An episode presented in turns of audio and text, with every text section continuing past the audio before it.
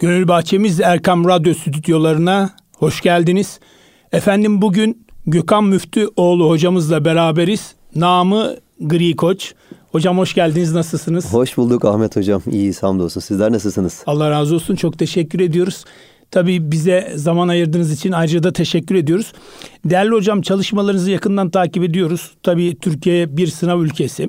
E, bu noktada öğrenciler gözüyle baktığımızda maalesef diyoruz. Evet. E, çok fazla da bu sene üniversite sınavına çok fazla öğrenci kardeşimiz de katılım sağladı. Yani 3 evet. milyon 200 bin ve civarında bir rakam. Hı hı. E, sizin çalışmaları da yakından takip ettiğimizden dolayı e, neler yapıyorsunuz ve bundan sonraki süreçte öğrenci kardeşlerimiz 2022-2023 değerlendirmesini de ayrıca yapacağız. Hı hı. E, hocam bu işe nasıl başladınız? Bir kısaca bir alalım. Tabii ki. Öncelikle dediğiniz gibi maalesef diyerek bir sınavlar ülkesinden bahsediyoruz. Çünkü gerçekten gençler e, bu sınavların içinde çok ciddi efor sarf ediyorlar ve beklentileri çok daha farklı. Gönül isterdi ki çok daha iyi şeyler olsun bu alanda ama inşallah düzelir diye umut ediyoruz. Gençler de çünkü bu konuda artık çok çok heyecanlı, çok istekliler, çok güzel hayalleri var.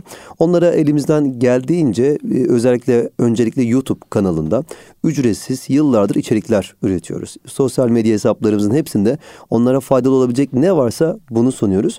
Ben nasıl başladım peki? Nereden başladım? Niye başladım? Aslında ben de aynı onlar gibi bir üniversiteye hazırlık sürecinde olan bir sınav öğrencisiydim. Ve defalarca kez mezunluk serüvenimde var.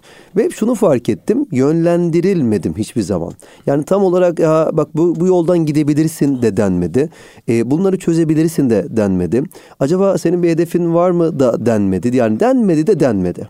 Birçok şey böyle görünce dedim acaba ben pek şimdi ne yapacağım? İşte bir üniversiteye gidelim bakalım. Çıktık gittik bir üniversiteye ama burası benim alanım mı? Benim yerim mi? Benim bölümüm mü? Hiçbirini sorgulamadık. Ben 1987 Kırıkkale doğumluyum bu arada. Hani yaşı da merak edenler olabilir. Hani kaç yaşında acaba? Çok mu eskilerden ne diyebilirler? ee, gittiğimde şunu fark ettim. Ya bu sorun devam ediyor. Ben üniversiteye hadi gelmiş olsam da mutlu bir yere de çok gelebilirdim ama bu sorun devam ediyor. Dedim ki bu sorunun bir çözümü olmalı. Birileri bu, bunu çözmüş olmalı. Ben sınava hazırlanırken baktım ki kimse bu sorunun çözümüyle pek uğraşmıyor. Uğraş verse bile belki de bana ulaşmıyor. Daha hızlı bir ulaşım gerekiyor. Belki de bir şehirde birileri bunu yapıyor ama ben Kırıkkale gibi küçük bir şehirdeyim bana ulaşmıyor bu. Dedim ki öyle bir şey olmalı ki bu her yere ulaşmalı. İşte üniversitede iki tane çok büyük eksik fark ettim. Dedim ki gençlere bir motivasyon alanında İki planlama koçluğu. Yani bazılarında tabirle bu rehberlik olarak adlandırıyorlar. Ben biraz daha bunu koçluk tarafından, danışmanlık tarafından bakıyorum.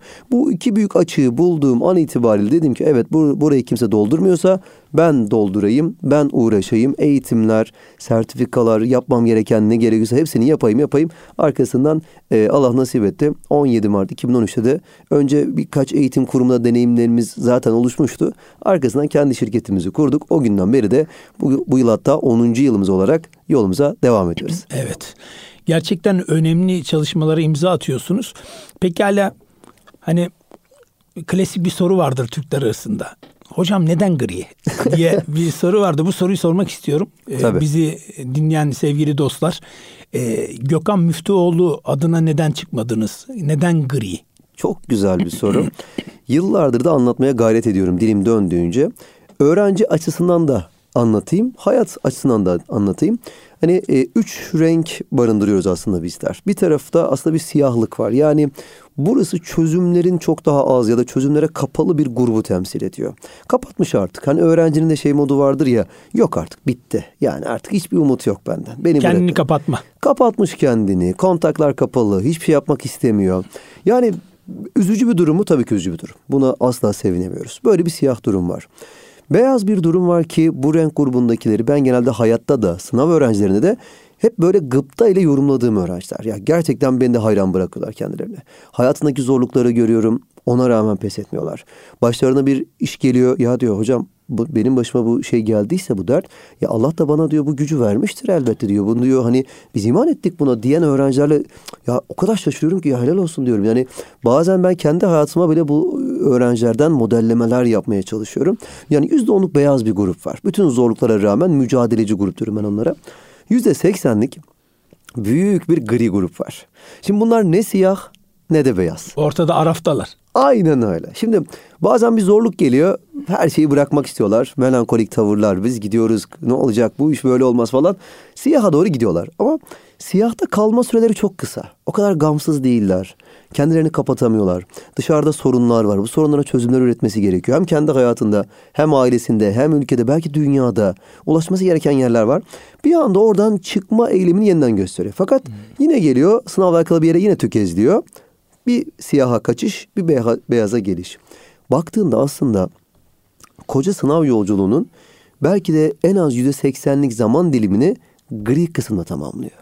Ben hatta hep şey derim, tercih dönemlerindeki vakt, vaktimiz olursa konuşuruz yine. İnşallah. Kafası çok karışık grup genelde bu gruptur. Hocam diyor ben elimden geleni yaptığıma inanmıyorum ki. Heh, tam bir gri cümlesidir bu. Yani tam onları yapmamış ve şimdi arada kalmış. Gideyim mi? Gitmeyeyim mi? Kalayım mı? Kalmayayım mı? Yani bir yere giderim ama burası benim potansiyelim değildi ki. Yani ben buna mutsuz olurum büyük ihtimal gibi. İşte gri kısmı böyle yorumladım yıllar önce. Dedim ki bu isimle yola çıkayım. Griden beyaza da bir yolculuk başlatayım.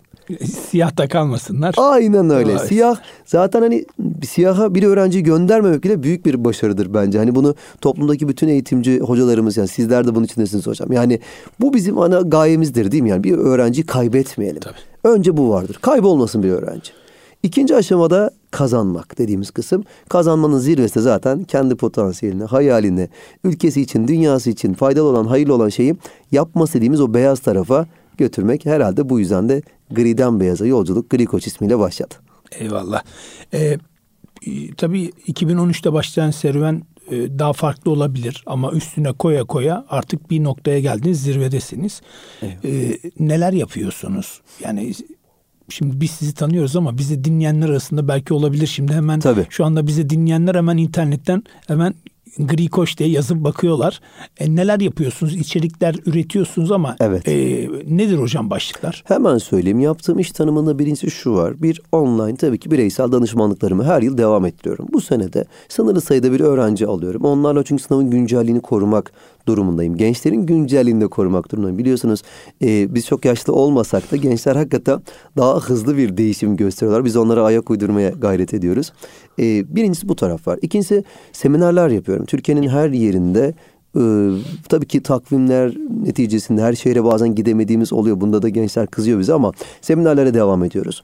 Diğer tarafta YouTube kanalımız ve bazı orada aslında özünde şu var. Bir genç sınav sürecinde neye ihtiyaç duyuyor? Bir, planlamaya. Bu planları nasıl yapacak bu genç? Evet. Yani hangi hafta ne çözecek? Nasıl çözecek? Hangi kaynakları bitirecek? Kaynaklarda da son yıllarda bir acıyla karşı karşıyayız. Şu an kitap fiyatları uçmuş durumda Evet hocam. maalesef. Görmüşsünüzdür. İnanılmaz fiyatlar var. Yani geçen yıla göre ikiye katladı desem inanın abartmıyorumdur. Hani sektörün içinde olmasam şey diyebilirim. Ben dışarıdan bakan bir Abartı. abartabilir ama siz de sektörün içindesiniz hocam. İnanılmaz artık. Aynı sektördeyiz hocam. Şey var. E, yani bir tane almıyor ki. Evet. Yani şimdi derse gidiyoruz işte öğrencinin evinde dolaplar dolu. Yani bir velinin belini ciddi anlamda büküyor rakamlar. Kesinlikle. Hocam bir matematik sorununu halletmek için mesela bazı öğrencilerin en az 3 kaynağa ihtiyacı olabiliyor. Yani bu 3 çarpı o kaynak demek ve bu sadece bir ders için söylüyoruz. E, ortalama 7, 8 bazen 9 dersten düzenli bir şekilde çalışmak istiyorsak biz bu kaynaklar için birer kaynak bile çözsek ortalama yani 10 kaynak için cepten bu paralar çıkıyor. E haliyle işte biz de diyoruz ki öyle bir şey yapalım ki biz en azından o genç seviyesine göre uygun kaynağı bulsun. Hani eskiden çok yaşanırdı hocam. Hani öğrenci giderdi kırtasiye. Ya bu kitabın kitap kapağı çok güzelmiş hocam. Bunu aldım geldim. Orada kırtasiyeci abi bunu önerdi. Tamam önerdi ama acaba senin seviyene uygun mu bu? Güncel mi? Değil mi? Bilmiyoruz ki bunları. İşte biz en azından buradaki hataları en aza indirgeyip doğru kaynak, doğru plan, doğru motivasyon, doğru çalışma dediğimiz o disiplini kurup hadi bakalım yolun açık olsun diyoruz işte. İçine sinmeyen hiçbir şey olmasın bu yolda. Elinden geleni yap. Gerisinde Allah'a bırakacak zaman ne zamandır? E, sınavda artık girersin. Tevekkül edersin artık son dakikada. Ama o da dönemdeki taktiksel bütün hamleleri aslında bir nevi gri koç olarak ben e, gayretimle doldurmaya çalışıyorum. Evet. Tabii e, son zamanlarda ciddi bir artış var e, sınavlara evet. giriş noktasında. E, bir önceki sene 2 milyon 300 bin civarındaydı. Bu sene 3 milyon 200 bin ve üstü. E, bu, bu tabii önümüzdeki sene yani bizim yaptığımız tahliller neticesinde 66 aylıklar artık geliyor. Evet. E tabii ister istemez bu önümüzdeki sene Hı-hı. rekor bir seviye bekliyoruz. Evet 4,5 milyona yakın. Evet ciddi bir anlamda yani. Hı-hı. Bir de böyle hani kendini de tatmin etmek isteyen bazı büyüklerimiz de olunca iş başka bir boyut da oluyor. Yarış haline giriyorlar. Hocam yeni dönem için e, planlarınız nedir? Başladınız mı? E, evet. tavsiyeler nedir öğrenci kardeşlerimiz için? Evet. Öncelikle şöyle söyleyeyim hocam. 4,5 milyon civarı öğrenciden ya da dediğiniz gibi öğrenci olmayıp o tatminlik düzeyini ölçmek için yani şimdi caps'ler falan dolaşır hocam. Sosyal evet. hesaplara bilirsiniz. Hani 85 yaşında teyze hukuk okumak istiyor falan. Hani gençler tabii bunlara bazen kızıyor. Bazen gülüyorlar vesaire ama bir şekilde bu bir gerçek. 4,5 milyona yakın kişi sınava girecek büyük ihtimalle önümüzdeki yıl. Yani Belçika'nın nüfusu 11 milyon hocam. yani e, şimdi üniversite sınavına 4,5 girince e, bir de LGS'ye giren öğrenci de hani 1 milyon 200 bin ama hani onu da ortalama 1,5 desek evet. 5-6 e, milyon. Yani evet. nüfusa bak. Çok güzel Kesinlikle. bir şey ama sınav için tabii ki bir stres kaynağı. Ben hatta şey diyorum hocam. 4 milyon kişi hatta diyelim ki 3 milyonu bilinçli girsin. hani diğerleri öylesin hani. Gidip görelim diye. Bu 3 milyon içinde mutlaka sınavla dertlenen en az iki kişi daha bulunur. Hani bir öğrenci ise anne baba diyelim. Abi abla diyelim. Yani birileri kesin var. Bunu çarpı iki çarpı üç yaptığımızda dediğiniz o nüfusları geçiyoruz bile. Ya diyorum şöyle bazen sınav günleri düşünüyorum. Allah Allah diyorum nasıl bir potansiyeldir bu? Bu potansiyeli daha doğru kullansak o sınava verdiğimiz üzüntü, heyecan, stres, çaba her şeyi farklı bir yere bir kanalize edebilsek uçarız. Gerçekten uçarız. Şimdi bu büyük enerji bir yerde patlıyor hocam. Maalesef sistemin ben en büyük açını şurada görüyorum. Eskiden şey derdim ben evet sınava işte 1 milyon insan giriyor falan diye örneklendirirdim. Şimdi örnek şöyle olmaya başladı. 3 milyon 4 milyon civarındaki öğrenci sınava giriyor. Yani bu öğrencilerin içinde şöyle düşünüyorum. Kaçı mutlu olarak süreci bitiriyor? Bu sayı 20 bin mi? 50 bin mi? 100 bin mi? Bunun tam sayısını tabii ki bilemeyiz. Yani bir mutluluk oranı yok. Ama şunu biliyoruz ki o büyük sayının yanında 20 bin hiçbir şey. Bir yere davet etmişlerdi beni yıllar önce. Neresi olduğunu söylemeyeyim çünkü orada resmi şeyler de vardı. Dediler ki hocam işte e, bir konferansımız olacak. Çok kalabalık tık tık tık bir salon. Size de bir hani konferansta e, sizi dinlemek isteriz. Dedim tabii ki olur. Ama sizden bir ricamız daha var dediler. Dedim nedir acaba çok merak ettim. Derece yapan öğrenciler var. İşte ilk yüzün içinde falan. İşte dedim ne kadar güzel. Çok güzel. Hocam dedi onlara altın takacağız.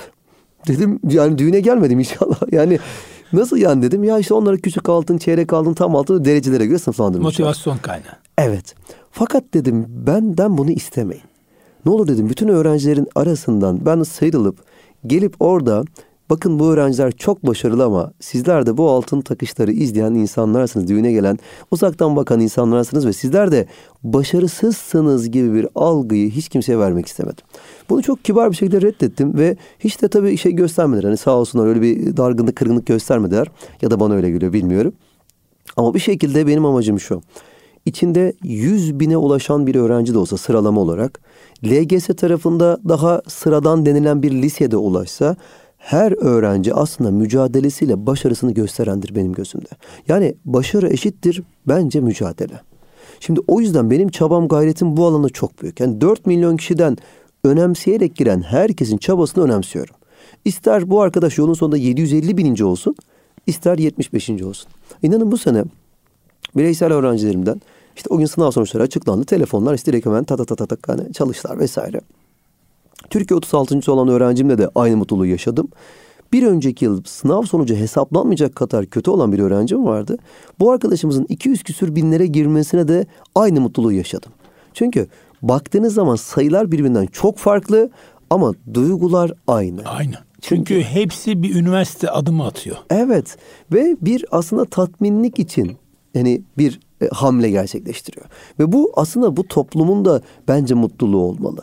Çünkü anneler, babalar, biz eğitimciler, e, konu komşu kim varsa aslında sadece sonuca değil sürece odaklanmalı. Süreci bir yorumladığında öyle öğrenciler var hocam siz de mutlaka denk gelmişsinizdir. Sınav yılında kansere yakalanıp yoğun tedaviler görüp bir sıralama geldiğinde insanların sadece sonucu sorduğunda öğrencinin şunu açıklamak durumunda olduğu ama ben e, kansere yakalandım da hani ya bunu açıklamak zorunda kalmamalısın sen. Biz hani biz aslında bunu tahmin de edebiliriz vesaire vesaire. Çok uzatmayayım en azından bu tarafı. Ee, yani bir nevi aslında biz yolculuğa yeniden yine başladık. Benim çabam gayretim bu ve şu anda da 2023 tayfa diyoruz biz onlara lise grubu için hani YKS grupları için ama bunu LGS tarafları da kendini tayfa olarak yorumlayabilirler. Onların da biraz daha farklı. Yolculuğun en başından hocam bütün hani hangi dersin birinci konusu neyse herkes seviyesine uygun kaynaklarını aldı. O kaynaklarla yolculuk şu anda başladı.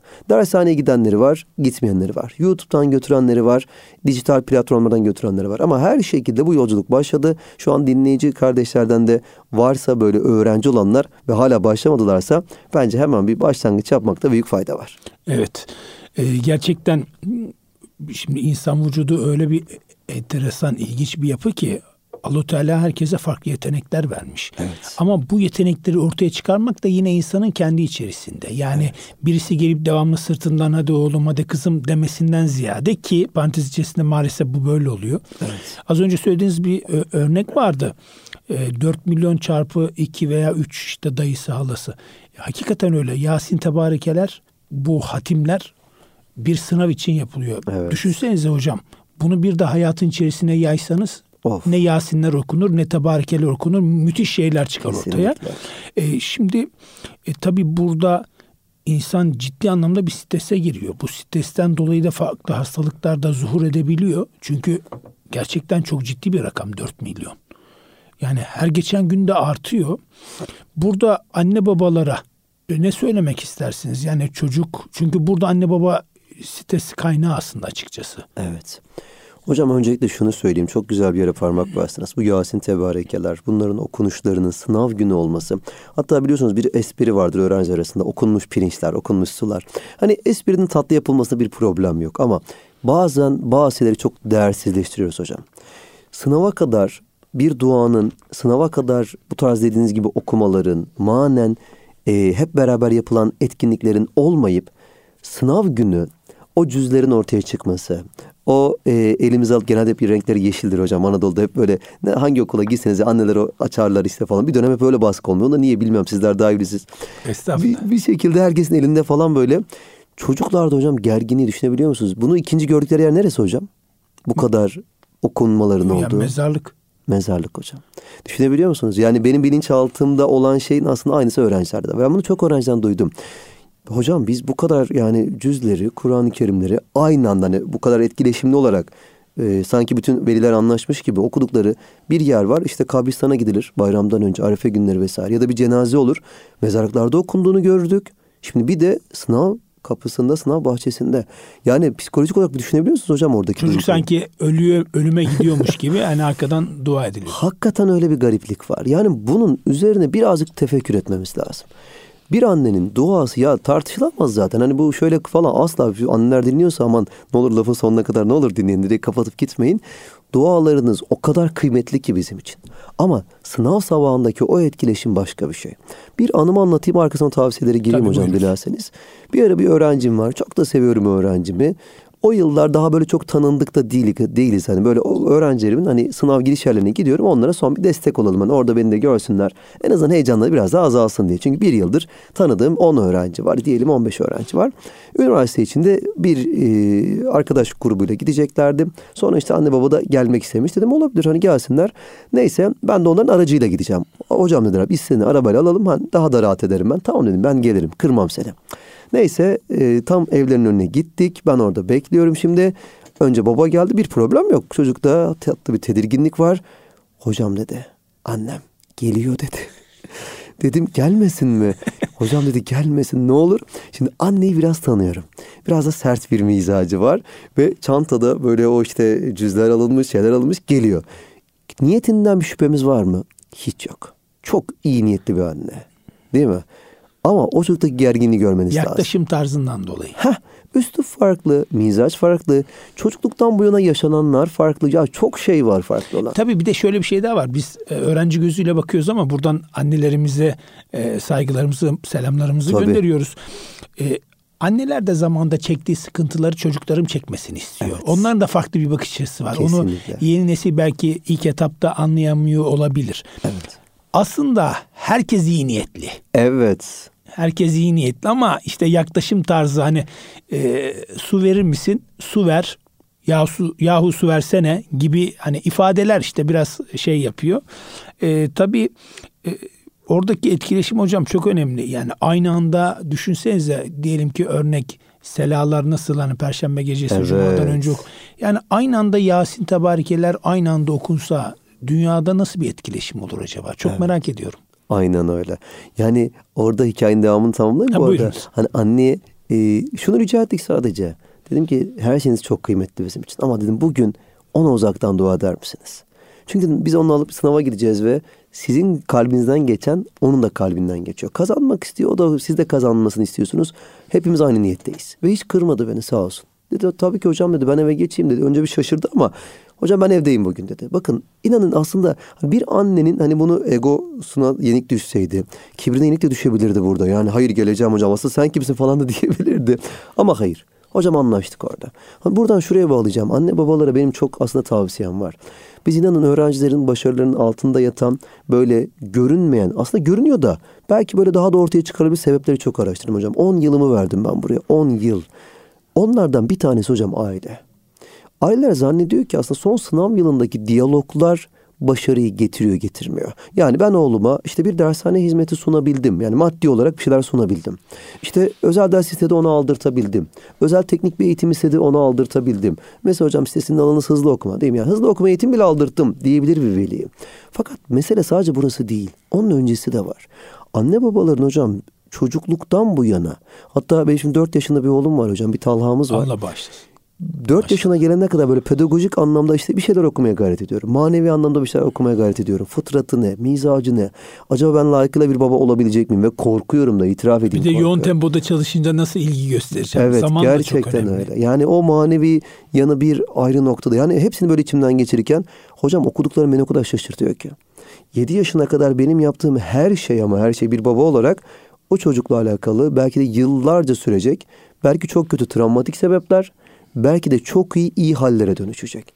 Ve ben sanki bunlar yokmuş gibi düşündüm. Yani bunlar hiç yaşanmamış gibi düşünüp 18 yaşına geldiğimde hadi bakalım ben istiyorum sen ders çalış. Hocam mümkün değil. İnanın e, bir gün böyle kucağımda markete gidiyoruz hiç unutmuyorum onu. E, yolda bir tane şey gördüm. Kucağımda ve poşetler de var. Hani ya eğilemedim aslında belki de onu yapmam gerekiyordu. Bir tane e, pet şişe gördüm. Normal yapmam gereken ne? Elimle alıp işte şeyin içine atmam hani bunu da iyilik olarak göstermek istiyorum. Ben daha kolay bir yöntem seçtim. Böyle tekmeyi böyle köşeye doğru vuruverdim. Dedim ama çöpe doğru. Hani en azından niyetim hala iyi. Ya neyse oradan geçiyoruz geri işte poşetleri eve bıraktık geri oradan döneceğiz. Azıcık ilerledik. Babacığım dedi bir saniye. Dedim o da ben ne yapacak? Geçti bir tane petişe var orada. Bu bizimki bir vurdu petişeye ama çöpe doğru değil. Onun gözünde orada çöp falan yok ki. Tabii. Dedim ki eyvah yani daha bu bismillah. Yani ufacık bir hamle. Şimdi ben o zaman diyorum ki kaldı ki eğitimsel taraf, bu işin manevi tarafı. Bunları böyle yan yana koyduğumda Allah'ım diyorum yani o kadar demek ki detay var ki bir model olabilmek adına. Aslında sınav bu işin sadece ufacık bir basamağı. Yani o yüzden bir anne baba olarak ne olur? Ben hep şey derim hatta bazen. Siz ne olur anne babalığınıza devam edin.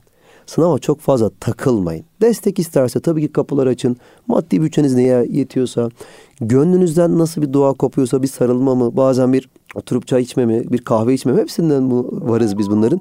Ama en güzeline aslında yılların birikimi olan şey diyorum unutmadan bunu samimi yapın. Yoksa diğer türlü yapmacık oluyor. Bana bazen öğrencilerim gelirler şey derler. Hocam annem kesin bir şeyler izlemiş. Bugünlerde benim üstüme bir düştü. Bana geliyor sarılıyor işte diyelim işte beni bir öpüyor hocam işte falan. Ama farkındayım hocam diyor. Kesin birilerinden gaza gelmiş bu diyor. Sonra geçecek bu diyor.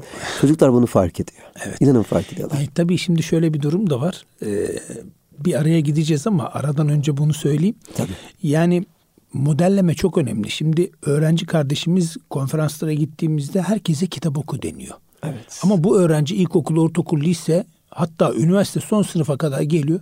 Arkaya dönüyor bakıyor ki yahu herkes kitap oku diyor. Öğretmenden, anneden, babadan, dayıdan, haladan, herkesten. Evet. Ya mübarek kimse okumuyor bana diyorlar. E önemli bir şeyse sen de oku. Niye okumuyorsun? Evet. Hani bu şeye benziyor. Oğlum sigara içme ama baba olarak içiyorsun gibi. O zaman o zaman ne oluyor? Mutlak tesis söz konusu olmuyor. E, değerli hocam kısa bir ara verelim. Aradan Tabii. sonra devam ediyoruz. E, sevgili dinleyicilerimiz kısa bir aradan sonra kaldığımız yerden devam edeceğiz programımıza. Sevgili dostlar kısa bir aradan sonra Gökhan Müftüoğlu hocamızla beraberiz. Namı diğer Gri Koç. E, tabii yeni radyoların açanlar için bunu e, telaffuz etmemizde fayda görüyoruz. E, değerli hocam tabii ilk bölümde konuştuklarımız var ama ikinci bölüm biraz daha farklı ve heyecanlı olacağını, daha da fazla heyecan katacağını düşünüyorum. E, şimdi tabii ki kitap burada. Efendime söyleyeyim e, griden beyaza başarmak isteyen bütün öğrencilere adlı bir eser. Yanılmıyorsam Şubat 2022 mi? Hı hı, evet hocam çok yeni. Evet Şubat 2022. Hocam nasıl gidiyor satışlar? Talep Gayet nasıl? güzel. Gayet, güzel. İçeriklere baktığım zaman e, gayet hoş başlıklar var. Hı hı. E, tabii yolculukları aslında şurada e, enteresan bir şey görüyorum. Direksiyonda kim var? Evet. Hocam direksiyonda öğrenci mi var, anne baba mı var? İşte bunu e, konuşmamız lazım hocam. Evet. Kim olduğunu, toplumu var, çevremi var. E, hani bir söz var ya, kahrolası bir put var, el alem ne der putu diye. ya hiç sormayın. Değil mi? Yani Şimdi e, şeye e, burada isim vermeyelim de e, şey olarak e, piyasada işte stand-up yapan birisi e, bunu yaparken annesi babası demiş ki oğlum bizi el aleme güldürme. yani o noktada bir durum söz konusu. Evet. Ben direksiyonu şöyle yorumluyorum hocam. Bütün yolculuklarda hepsini hatta düşünelim dilerseniz. Bir uçak yolculuğu hayal edin. Kaptanın işine hiçbir şekilde karışamayız hiçbirimiz. Yani en arkada mısın, bir arkada mısın hiç önemli değil ki bunlar. Yanına gidip bir şey de ait soramazsın. Bir otobüs yolculuğunu düşünelim. Evet kısmen karışabiliriz. Yanlış bir şey yapıyorsa uyarabiliriz, ikaz edebiliriz. Bütün yolculukları böyle düşünsek. Direksiyondaki kişinin kendince aldığı kararları hızlı bir şekilde hatalı ya da doğru uygulayabilme iradesi var. Biz sınav sürecini biraz yolculuğa benzettiğimizde ki o kitapta özellikle o beş başlığın beşincisinde karşımıza bu çıkıyor. Evet. Ben hep şunu sorguluyorum. Acaba kişi ya da öğrenci kendisi mi bu direksiyonda yoksa ailesi mi? Yoksa çevresi mi? Yoksa popülarite mi? Yoksa sosyal medya mı? Bakın yoksa çok hoşuna giden nefsani ve çok mutluluk veren başka şeyler mi? Bu, bu sadece veli olarak da düşünmeyelim. Bir şekilde direksiyon kimin elinde? Bunu şöyle sorgulayalım. Mesela ben yıllardır hocam öğrenciler bana ilk geldiğinde ben onlardan ilk 2-3 ay içinde en geç bir yazı isterim. Ne istediğinizi hedef olarak ve bunu niye istediğinizi bana yazıp getireceksiniz derim. Yani yazma kabiliyeti çok iyi değilse ve bana bunu aktar o zaman onları dinlerim. Bana anlatır mısın derim ve dinlerim. Bir görüşmemi sadece buna ayırırım. Orada hocam bazı kıvılcımlar yakalanır. Hocam annemin yüzünü güldürmem lazım. Hmm, bu kötü bir şey değil, güzel. Ama aması var.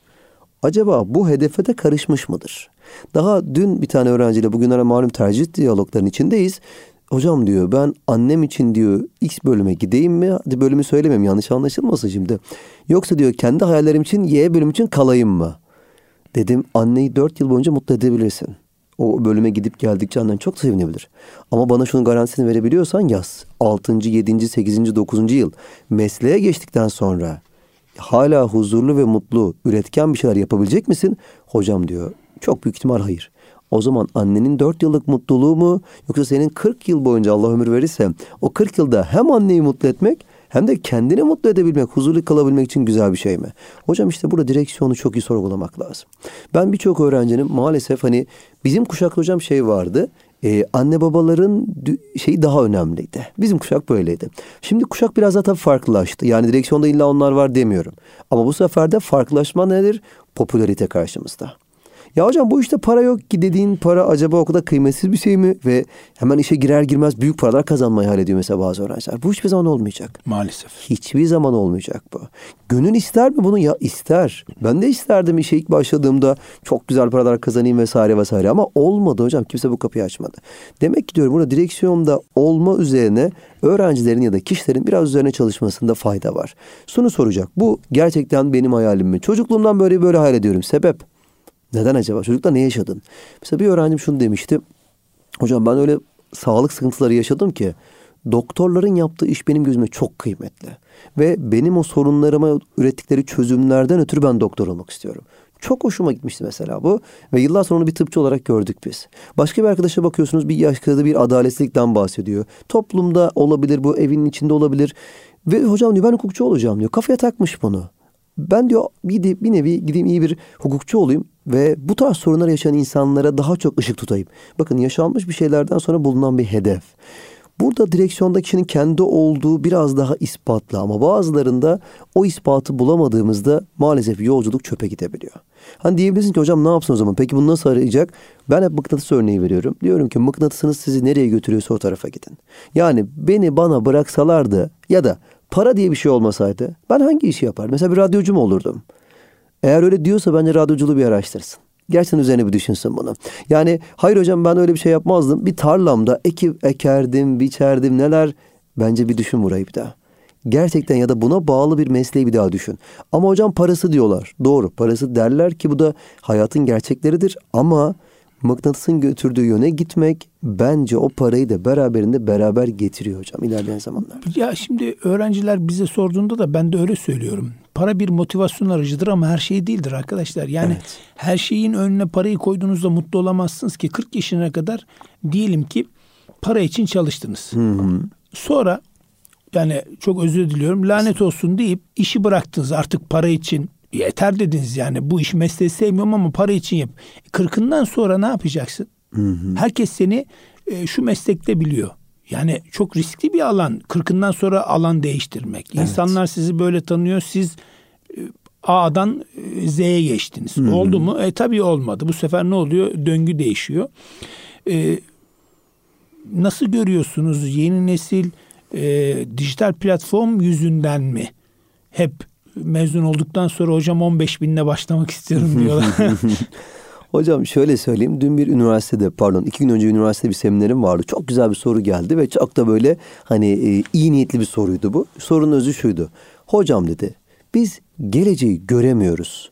Gelecekle alakalı bazı şeyleri görmemiz lazım ki hedeflerimiz daha net olsun vesaire vesaire. Tek bir soru sordu bana. Size geleceği görmeniz gerektiğini kim söyledi? Şimdi bu haşa yanlış bir yere de gidebilir. Yani geleceği Tabii. ben görüp hani bu ne demek şimdi? Hiçbir çağda hiçbir insan geleceği göremedi. Göremeyecek de. Bu işin içine ister kader deyin ve o bakıştan bakın ki zaten iman ettik biz buna. Ya Allah'ın istediği... Biz buna kader diyoruz. Evet. Hocam yani... de mutlu olur mu? Nasıl? Mutlu olur mu sonunu bilse insan? Oraya geleceğim hocam harikasınız.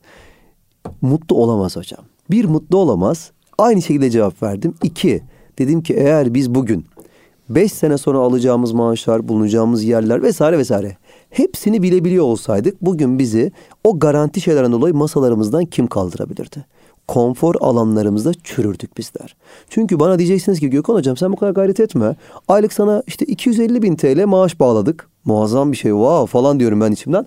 Ne yapacağım peki? Hiçbir şey yapmayacaksın. Bu sadece sana birinin hediyesi. Senetler imzalanacak. Yıl boyunca işte kaç yıl? 50-100 yıl ölene kadar devam. Benim masadan zor kaldırırsınız hocam. Söyleyeyim.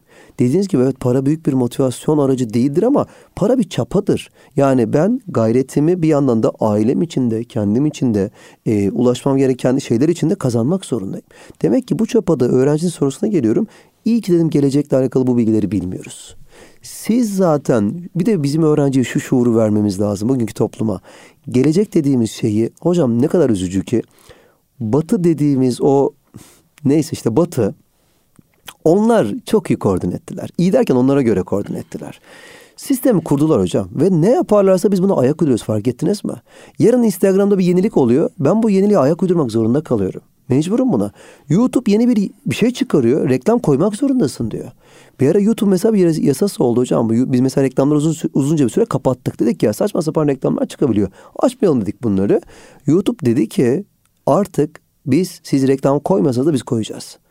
Yani biz müdahale edemediğimiz çok fazla alan var. O zaman ne yapacağız? Kendimiz bir YouTube oluşturacağız. Heh, şimdi oraya geleceğim. Gelecek dediğimiz şey aslında bir Allah'ın zaten kader imanına ters düşmeyecek şekilde inancımız şu. Aslında biz burada irademizde birçok şeyi değiştiriyoruz. Çünkü Allah bize bu kapıları açmış. Uğraşmamızı istiyor.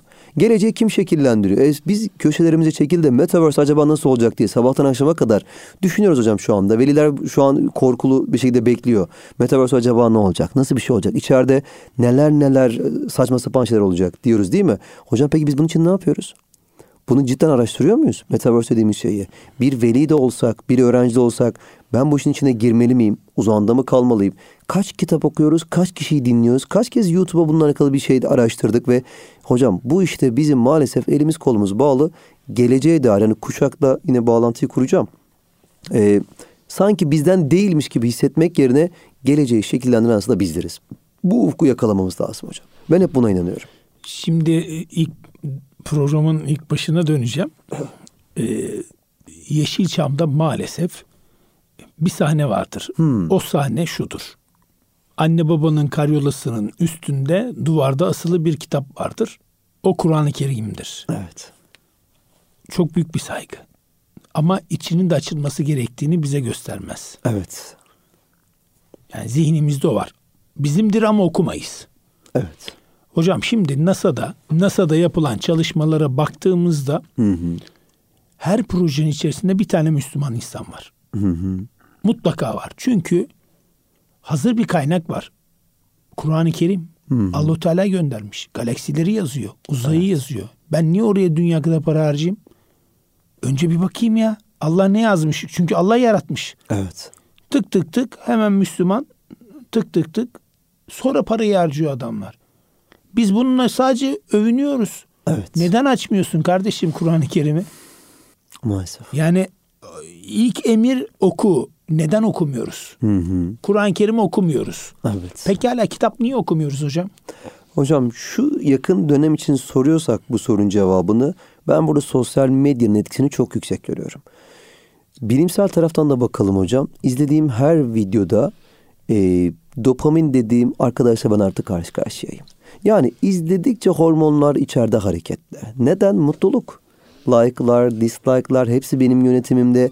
Yani hocam bir saat sadece bir telefondan kaydırma şekliyle videoları izlerken bile bu arada bir parantez açalım hocam.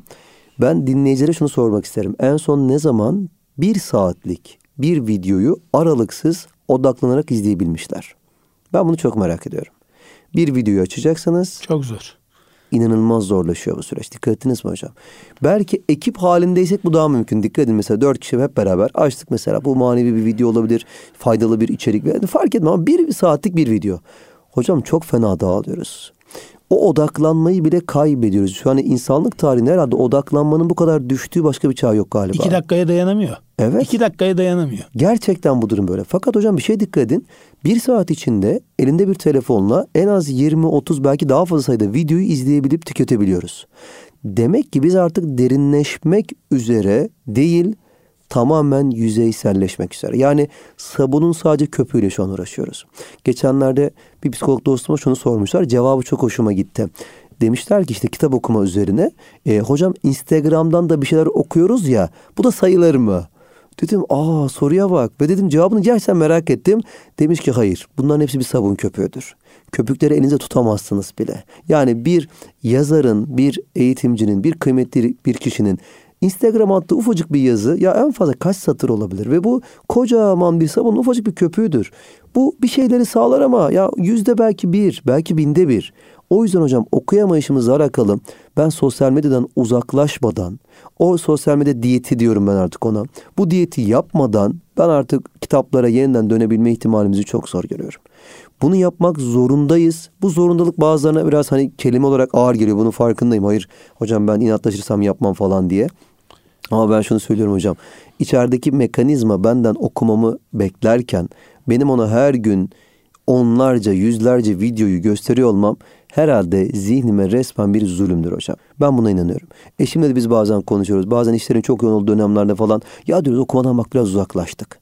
Evet girip de böyle saatlerce video falan izlemiyoruz biz ama ya hadi hadi gel diyorum bak. Oğlumuz yanımıza boyama yapsın. O ufacık bir boyama yani kitabı. Yani modeli görsün. Bak Heh. anne baba okuyor. Aynen öyle. En azından gece yatarken hocam bir gece lambası yanında bir başucu kitabım vardır benim. Hani son bir nefsime şunu çok söylerim hocam ben.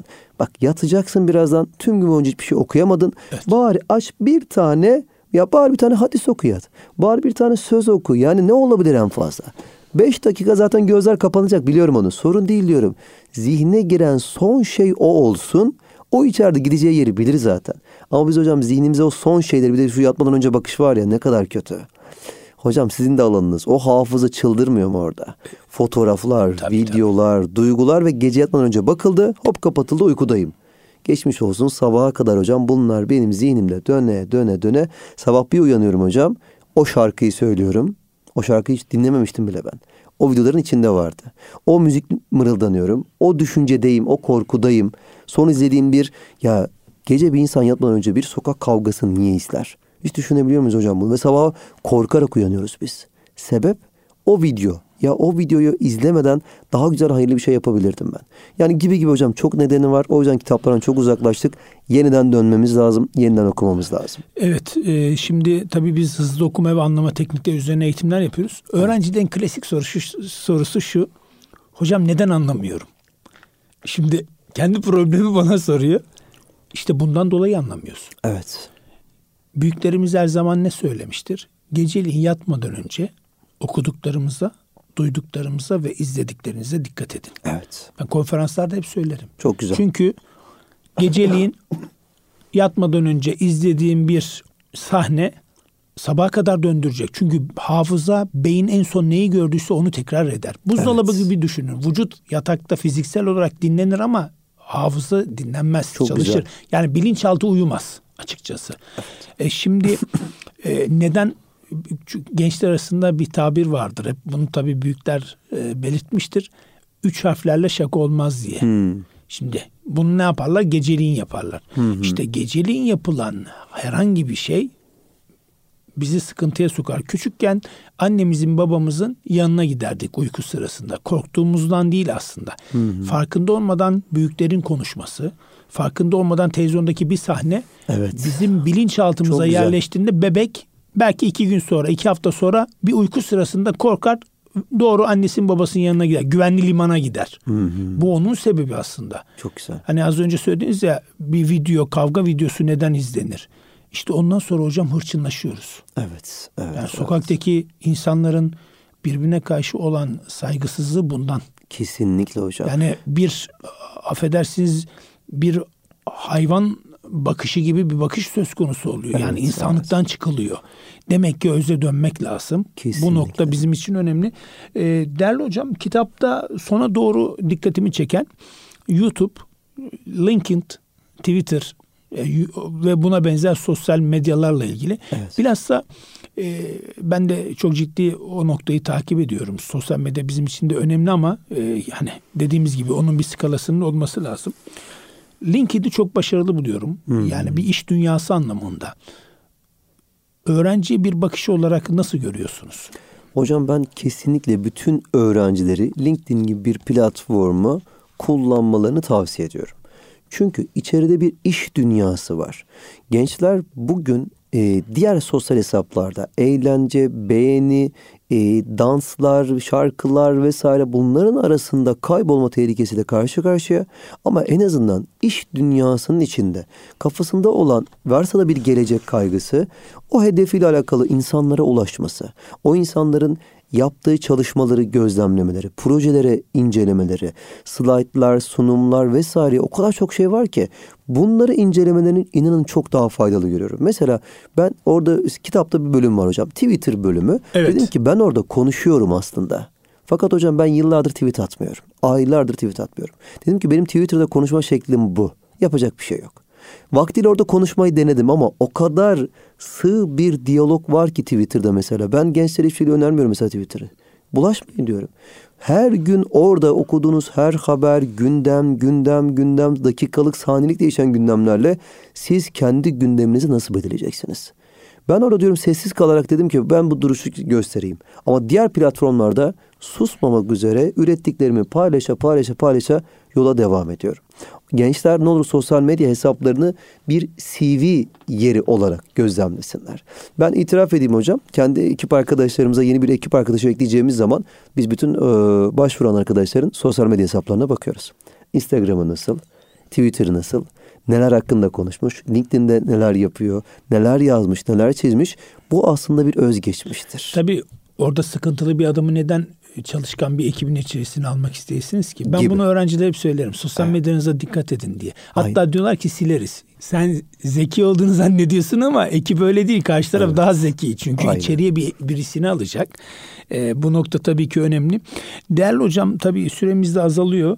Ee, kitap noktasına tekrar dönüş sağlarsak e, neleri tavsiye edersiniz? Bir sınav anında e, neler okumalarını tavsiye edersiniz sınav hmm. sürecinde? Hocam sınav süresi boyunca gençler kitap okuyalım mı okumayalım mı son sınıfta çok arada kalıyorlar. Çünkü malum diyor çok fazla konu var. Bu konuları yetiştirmek, soruları çözmek, denemeler çözmek ister. Yani soru bankası, Milli Eğitim Bakanlığı dağıttığı kitaplar vesaire. Hakikaten bir kitap yoğunluğu var. Bunların için kitap sıkıştırmak istemiyorlar ama ben de onlara tam aksine hayır diyorum. İşte tam da bu yüzden kitabınızı gündeminize alın. Lütfen diyorum alın. Ne, nasıl olacak hocam diyor bu kadar işin arasında. 10 dakika al. 5 dakika al. Kimse inkar etmesin. Hepimizin buna vakti var. Elimize telefon alıp 5 dakika bir şeylere vakit bulabiliyorsak buna da vakit buluruz. Eskilerin çok sert bir sözü vardı. Ben bunu içselleştiremezdim bir türlü. Yemek yemeye vaktim varsa kitap okumaya da derim. Hayır ya bu çok ağır bir şey. Hani yemek çok başka bir şey, kitap çok başka bir şey. Hani kıyaslanmamalı derdim. Çünkü biri insani fizyolojik bir ihtiyaç. Evet kitapta bambaşka bir şey. Hani ikisi de olmalı. Parantez içerisinde bunu ben de söylüyorum. Öyle mi? ya bana çok ağır gelirdi hocam mesela yemek hani falan gibi. Ama hani şey şimdi bakıyorum telefonla geçirilen süre şimdi yemekle kıyasladığımızda çok yani boşa giden bir zaman. Çok ciddi. Diyorum ki herkesin eline telefona gidebiliyor. WhatsApp durumlarından Instagram hikayelerine, storylere, TikTok'a kadar herkes her yere dağılabiliyorsa 5 dakikanın karşılığı kitaba gidebilir. Hocam bu var ya muazzam bir iradedir. Hatta bir irade terbiyesi çok güzel bir kitap var hocam bilirsiniz. Benim çok hoşuma gitmiş. Hatta evet. tavsiye ederim ben birçok kişiye. Okuduğumda şunu gördüm. Benim hayatımda rutinlerim yok. Yıllar önce okuduğumda. Rutinim olmalı. Günlük 5 dakika neyi çok iyi yapabiliyorsun Gökhan? Her sabah uyanış mı? İşte sabah namaza kalktıktan sonra bir şeyler yapmak mı? Hani 3-5 dakika bir şey mi? Hani hmm, ne bileyim işte bir boyama mı? İnanın abartmıyorum bakın. Bu, bu bile olabilir. Bir yürüyüş mü? Bir kapı dışarı çıkıp bir koşarak bir şey yapmak mı? Hocam rutinleri bir oluşturmaya başladım ben. Öz disiplin gelmeye başladı. Şimdi anladım ki kitap da onlardan bir tanesi. İnanın hayata bakışınız, insanları dinleyişiniz çok farklılaşıyor. Anlamak hani zorlaşıyor mu şu an insanları günden güne? Çok zorlaşıyor. Yazı tabelasında okuduğumuz şeyi bile insanlar hani artık yani anlamamaya başlıyor. Demek ki bizim zihnimizde bir şeyler sıkıntılı hale gitmeye doğru hani yol almış. O yüzden hocam okumak, okumak, okumak. Önce okumayı başlatacağız. Bu bir aslında içsel bir hani devrim gibi bir şey olacak yani. Kendi içimde bir devrim yapıyorum ben. Yarından itibaren 5 dakika okuyacağım. Bir sayfa demesin çocuk ya. Bir sayfada 5 dakikada hani siz daha biliyorsunuz hocam. Hani herkesin okuma hızı çok yüksek de olmayabilir. Sorun değil. Ben hocam birkaç satır okuyup kapatacağım. Tamam ben varım valla. Hadi gel yarın başlayalım deyip yarına bile ertelemeden bir an önce başlamak lazım. E, rutin çok önemli bir kelime kullandınız. E, nacizane fakat tarihsene ben zaman zaman kullanıyorum bu şeyi. E, örneği veriyorum daha doğrusu. Nasıl gidiyor? Hayat nasıl? Hocam rutin. Yani bunu söylerken rutin derken şunu demek istiyor. Hocam işte hep aynı şeyleri yapıyoruz. Evden okula, okuldan eve. Pekala evden okula değil de evden hastane olsa ne dersin? Hmm, güzel. Rutinin dışına çıktın mı? Al sana çıktın işte. Evet. Burada işte şükür. Çok yani güzel. o rutini yine sen oluşturacaksın. Yani bir e, toplum içerisinde dış dünyada zaten bu var ama ülkemizde maalesef bir rutin noktasında bir şükürsüzlük var. Yani birazcık hocam olaya manevi bakmak lazım. Dünya Kesinlikle. farklı bir boyuta gidiyor. Tabii. Yani Fransa'da çok ciddi yangınlar e, günlerce sürerken Japonya'da 480 bin kişiyi tahliye ediyorlar yağmurdan dolayı. Hı hı. Yani dünyanın dengesini aslında biz bozduk. Başkası bozmadı. Evet. Allah bize yaratılmış, yaratmış. Demiş ki harika bir dünya yarattım size. Buyurun biz şimdi bunu bırakıyoruz. Rutinin dışına çıkıyoruz. Ne oluyor? Tabii rutinin dışına çıkınca başımıza bir sürü iş geldi. Hı hı. Aslında hani farklı bir tabir kullanacağım. Küçükken annelerimiz kızdığında şunu söylerlerdi. Ben malımı tanımam mı? Parantez içerisinde. Aslında bu şu demek. Yani ben oğlumu ben kızımı tanımam mı? Değerli hocam. Allah Teala yarattığı kulunu tanımıyor mu? Evet. Sana diyor ki bunu yapma. Bunu yaptığında bak böyle olacak diyor. Geçmiş kavimlerde olmuş diyor. Evet. Geçmiş toplumlarda olmuş.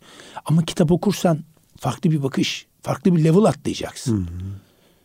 Ya biz bu kitabı neden bıraktık? Sadece sosyal medya medyayla mı başladı hocam? Yoksa hı hı. geçmişte bu farklı işte dedim ya Yeşilçam'da bir Kur'an-ı Kerim silüeti var ama kimse okumuyor. Hı hı. Mesela çok iyiyiz ama hiçbir şey yok.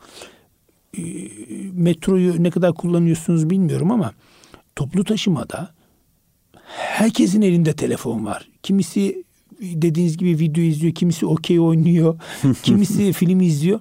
Bomba var deseniz kimse şunu demeyecek. ya bomba var kaçalım demeyecek. Şunu diyecek büyük ihtimalle. İzlediği bir videoda ya da oyunda bomba var. Evet. Nasıl olacak? Hocam şöyle söyleyeyim hani az önceki sorunuza ilk cevap şey demiştim ya. Yakın dönemden bahsediyorsak burada sosyal medya inanılmaz ön planda. Dediğiniz gibi bir üst kuşağa gidelim. Orada ne oldu? Aslında televizyonlar belki buna birinci sebepti. Çünkü Cahit Zarifoğlu'nu yanlış hatırlamıyorsam hani evde televizyon karşısında mayışmış birini davet etsek bir yerlere acaba hani hatta o cihada diyor başka bir yerlere diyor hani nasıl olacak hocam diyor. Yani mümkün değil bu. Mümkün değil. Buradaki kastı cihattan belki hani gidip belki de yapacağı çok güzel işlerdir, hayırlı güzel tabii, şeylerdir, tabii. sadakadır ya her şeydir. Yani burası nasıl olacaktı? Mayışmışız hocam burada. Hakikaten çok mayışmışız. Daha geri gidiyorum hocam. Manadan en azından benim gördüğüm kadarıyla biraz uzaklaşmışız. Özden uzaklaşıldıkça biz biraz daha dünyanın içinde yani bize keyif veren, kanaatin dışında daha çok arzuladığımız şeylerle şu an karşı karşıyayız. Sosyal medyada şu anda önümüze düşen her şey, televizyonda gördüğümüz her görüntü, her fotoğraf. Dediniz ya hocam bilinçaltı uyumaz. Ben bir caddeden geçerken bile sağda solda gördüğüm her şey aslında beni etkiler. Ben farkına varmam bunun. Üç gün sonra aa niye böyle bir şey aklıma geldi derim. Demek ki bir yerlere yerleşmiş ama burada benim mailim de var büyük ihtimal. O mail orada zuhur ediyor karşıma çıkıyor bir anda. Bir anda sıkıntılı bir yere doğru gidiyor. Hayır bunu istemiyoruz biz. Hocam nelerini belki hani daha çok bir başkası e, ben hani çok iddialı şeyler söylemeyeyim belki üst kuşaklar için ama öyle ya da böyle hocam uzaklaşa uzaklaşa buraya kadar gelmişiz. Hani bir sorun var, tespitler var, çözümler aslında belli hocam. Minikten başlamak. Ben hep böyle derim. Bazen bizim toplumumuzun şöyle bir huyunu görüyorum. Bilmiyorum yanlışsam siz de uyarın ne olur beni. Estağfurullah. Bazen sorunları konuşmakla çok zaman harcıyoruz. Hani evdeyiz ya bir öksürük var ama acaba neden? Ya bir haftadır niye öksürdüğümüz konuşulmaz. Bir doktora gitsek bu iş bitecek. Doktor bir bakacak aa sende bu var bu kadar. Ya bir hafta gece gündüz bütün akraba bütün sülale niye bu işler böyle ya bırakın bunu konuşmayı. Bir doktora gidelim işin bir ehline soralım bunu ne var? Bir e, tahlille bu işi bitirecek zaten. İlacı da söyleyecek ister tüket ister tüketme sen bilirsin. Ama bu kadar basit. Bunu hocam çözüm olan noktaya geldiğimizde ufak ufak ufak ufak okumaya dönmek zorunda olduğumuzu ben en azından böyle naçizane paylaşayım ki e, dinleyiciler de bana kızmasınlar sonra hocam yani bizim yaşımız senden büyük bak kardeşim sen bizim öyle diyorsun ama falan diye. Allah razı olsun. annelerimiz varsa dinleyenler ben onların ellerinden öpüyorum hep şey derim. E, annemle sınav dönemi çok kavga ettim. Şimdi ayaklarının altını öperim derim yani. Hiç annem hatta şimdi gurbete gideceğim zaman falan en çok yani duacım odur, şey odur. Uzaklaşacağım zaman böyle ya bir başkadır. Babam hakeza öyle. Hala yanı başımdadır. Hala desteklidir. Çok kavga etmişizdir orada ama belki o dönemin bilinçli bir bireyi, bilinçli bir şahsiyeti olabilseydim kendi çapımda o kavgalar da olmazdı. Yani şükürler olsun Allah ömür verdi. Telafi edebiliyoruz ama aynı e, şeyi Allah vermeyebilirdi. O ömrü vermeyebilirdi. Belki de pişmanlıklarla dolu olabilirdi. Ama şimdi en azından Ya Rab diyorum sen bu fırsatı verdin. Ben de onların da hem hayırlı bir evlat olalım. Hem topluma hayırlı ve en güzel de hayırlı bir kul olmak için de okumak zorundayız diyebilirim. Evet. Hocam son e, süremizi kapatıyoruz, tamamlıyoruz daha doğrusu. Son olarak 2022-2023'te bir öğrenci sınava hazırlanma sürecinde kendisine ayrılan eğlence zamanını yani parantez içerisinde arkadaşları nerede olmalı? Hı hı. Kendine ayrılan süre hocam gün içinde eğer ki bir öğrenci açık lisede okuyorsa örnek veriyorum.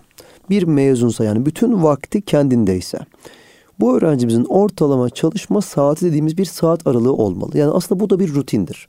Tabii ki insanız ve değişkenlik gösterecek.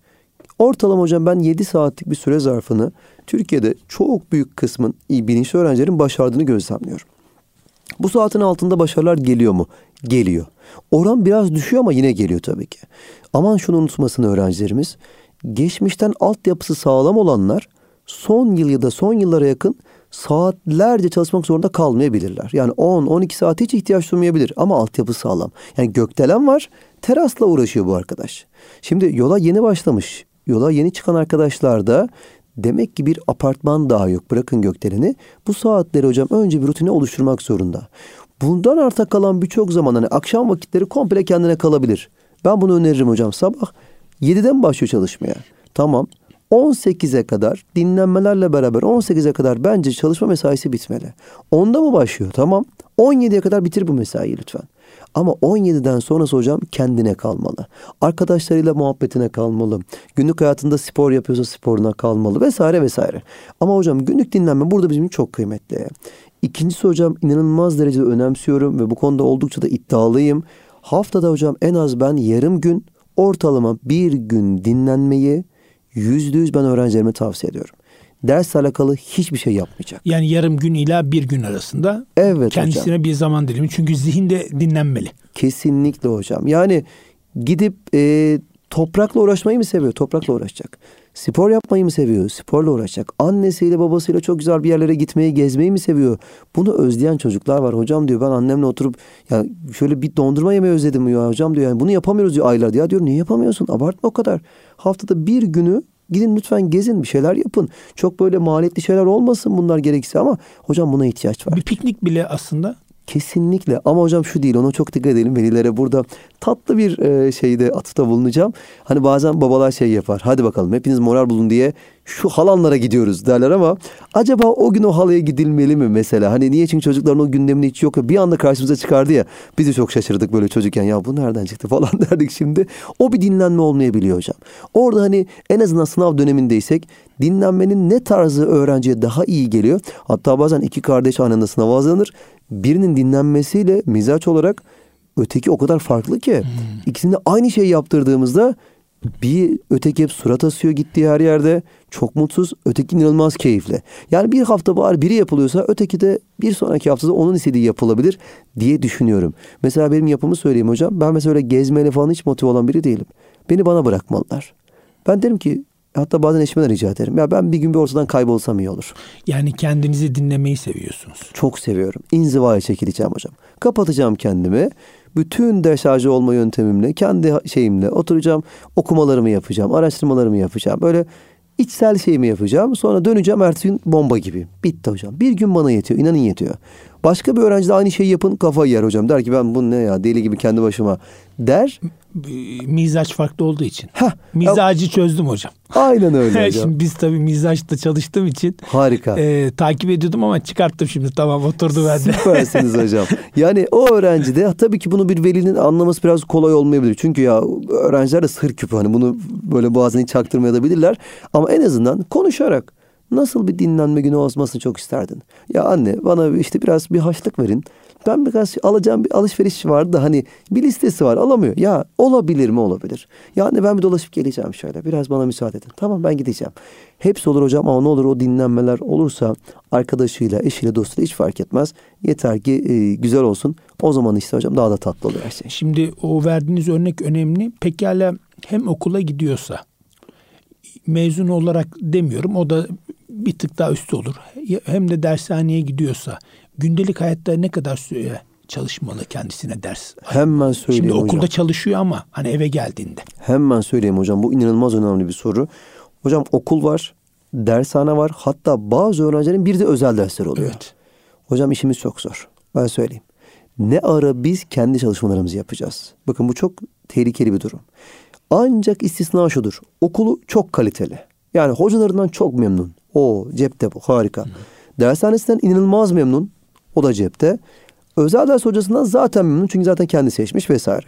Hocam netler de istediği gibi gidiyorsa bakın bu öğrenci ama istisnai bir durum bu. Çok fazla gözlenmez bu durum. Ee, o zaman problem yok. Benim iddiam şu hocam. Bu durumda olan arkadaşların yüzde sekseni sıkıntılı bir sürece doğru gidiyorlar. Çünkü nefes alacak vakitleri yok. Şunu artık yetişemiyor. Aradan mesela dört hafta geçmiş. 4 haftadır okulda işlenen konular farklı. 12. sınıf konuları işleniyor. Dershanede diyelim ki TYT odaklı konular işleniyor. Evet. Eyvah iki taraftan gidiyorlar. Özel dersimde açıklarımı kapatmaya çalışıyorum. Hoca da başka bir taktikle gidiyor. Ve benim bu dört haftanın tekrarını, denemesini, soru bankasını hocam ne ara yapacağım, dinlenmeyi ne ara yapacağım? İşin daha da kötü tarafı bu kadar boğulmanın arasında çocuk diyor ki hocam dinlenmeye vaktim yok kusura bakmayın. Ben de diyorum ki 6 ay sonra görüşürüz. Görüşeceğiz çünkü diyorum nefes alamamaya başladığında bu aldığın dersler bile, o bütçeler bile, ödediğin paralar bile maalesef boşa gidecek. Ya bir nevi duman çıkacak 6 ay sonra. Aynen öyle hocam. Sıkılmalar, bunalmalar hatta modern tabirle mental yorgunluk dediğimiz artık ruh da sıkılıyor burada. Yani kendine hiç zaman ayıramamış ki hocam. Manen artık yani çok büyük sıkıntı darda. E, mental taraf diyor ki bana birazcık hani keyifli bir şeyler göster. Yok o da yok. Bu sefer de hocam o baskıyı kaldıramıyor gençler. Sınava gidince stres küpü olmamızın bir sebebi de bu. Aylarca dinlenilmemiş bir şekilde bir sınava gidiyoruz. Aslında gidiyoruz ama bedenimiz gidiyor. Hani hep derler ya hocam bu ben değilim sınavdan sonra. Bu sıralama, bu sıralama benim değil. Çoğu gence inanıyorum. Bu sıralama diyorum senin değil. Yıl içinde çok hata yaptın. Bazı arkadaşların mezuna kalma sebepleri aslında bu yüzden. Aslında çok çalışmak çalışmak anlamına gelmiyor. Gelmiyor hocam. Yani kaliteli Kesinlikle. değil aslında. Değil hocam. Mesela son yıllarda hocam açık liseye geçiş oranları arttı. Evet çok ciddi arttı. Evet, Hatta daha... bize bile talep geliyor. Diyor ki hocam ne düşünüyorsunuz? Hani bize bilgi verin. Evet. Ben diyorum ki yani mantıklı çünkü şey değil. Adam sadece ders çalışacak belli zaman dilimlerinde. Full time şeye gidiyor. Dershaneye gidiyor. Hı-hı. Aynen hocam. Yani ben orada şunu tavsiye ediyorum gençlere. Diyorum ki açık liseyi deneyimlemeyin. Hani deneyimini ne olur diyorum gerçekleştirin. Hani şu an mesela yaz döneminde misiniz? Lütfen diyorum bunu deneyimleyin. Evde tek başıma çalışabiliyor muyum? Kütüphaneye gidebiliyor muyum? Vesaire vesaire. Hani bunları çok iyi deneyimleyin. Eğer ki baktığınız her şey yolundaysa bu da bir tercih olabilir gibi. Evet hocam çok teşekkür ediyorum. Gerçekten önemli bilgiler verdiniz. Gökhan Müftüoğlu hocamıza teşekkür ediyoruz. Namı diğer Gri Koç hocamızla beraberdik. Değerli dinleyenlerimiz önümüzdeki hafta aynı gün ve saatte tekrar görüşmek ümidi ve duası ile Allah'a emanet olunuz.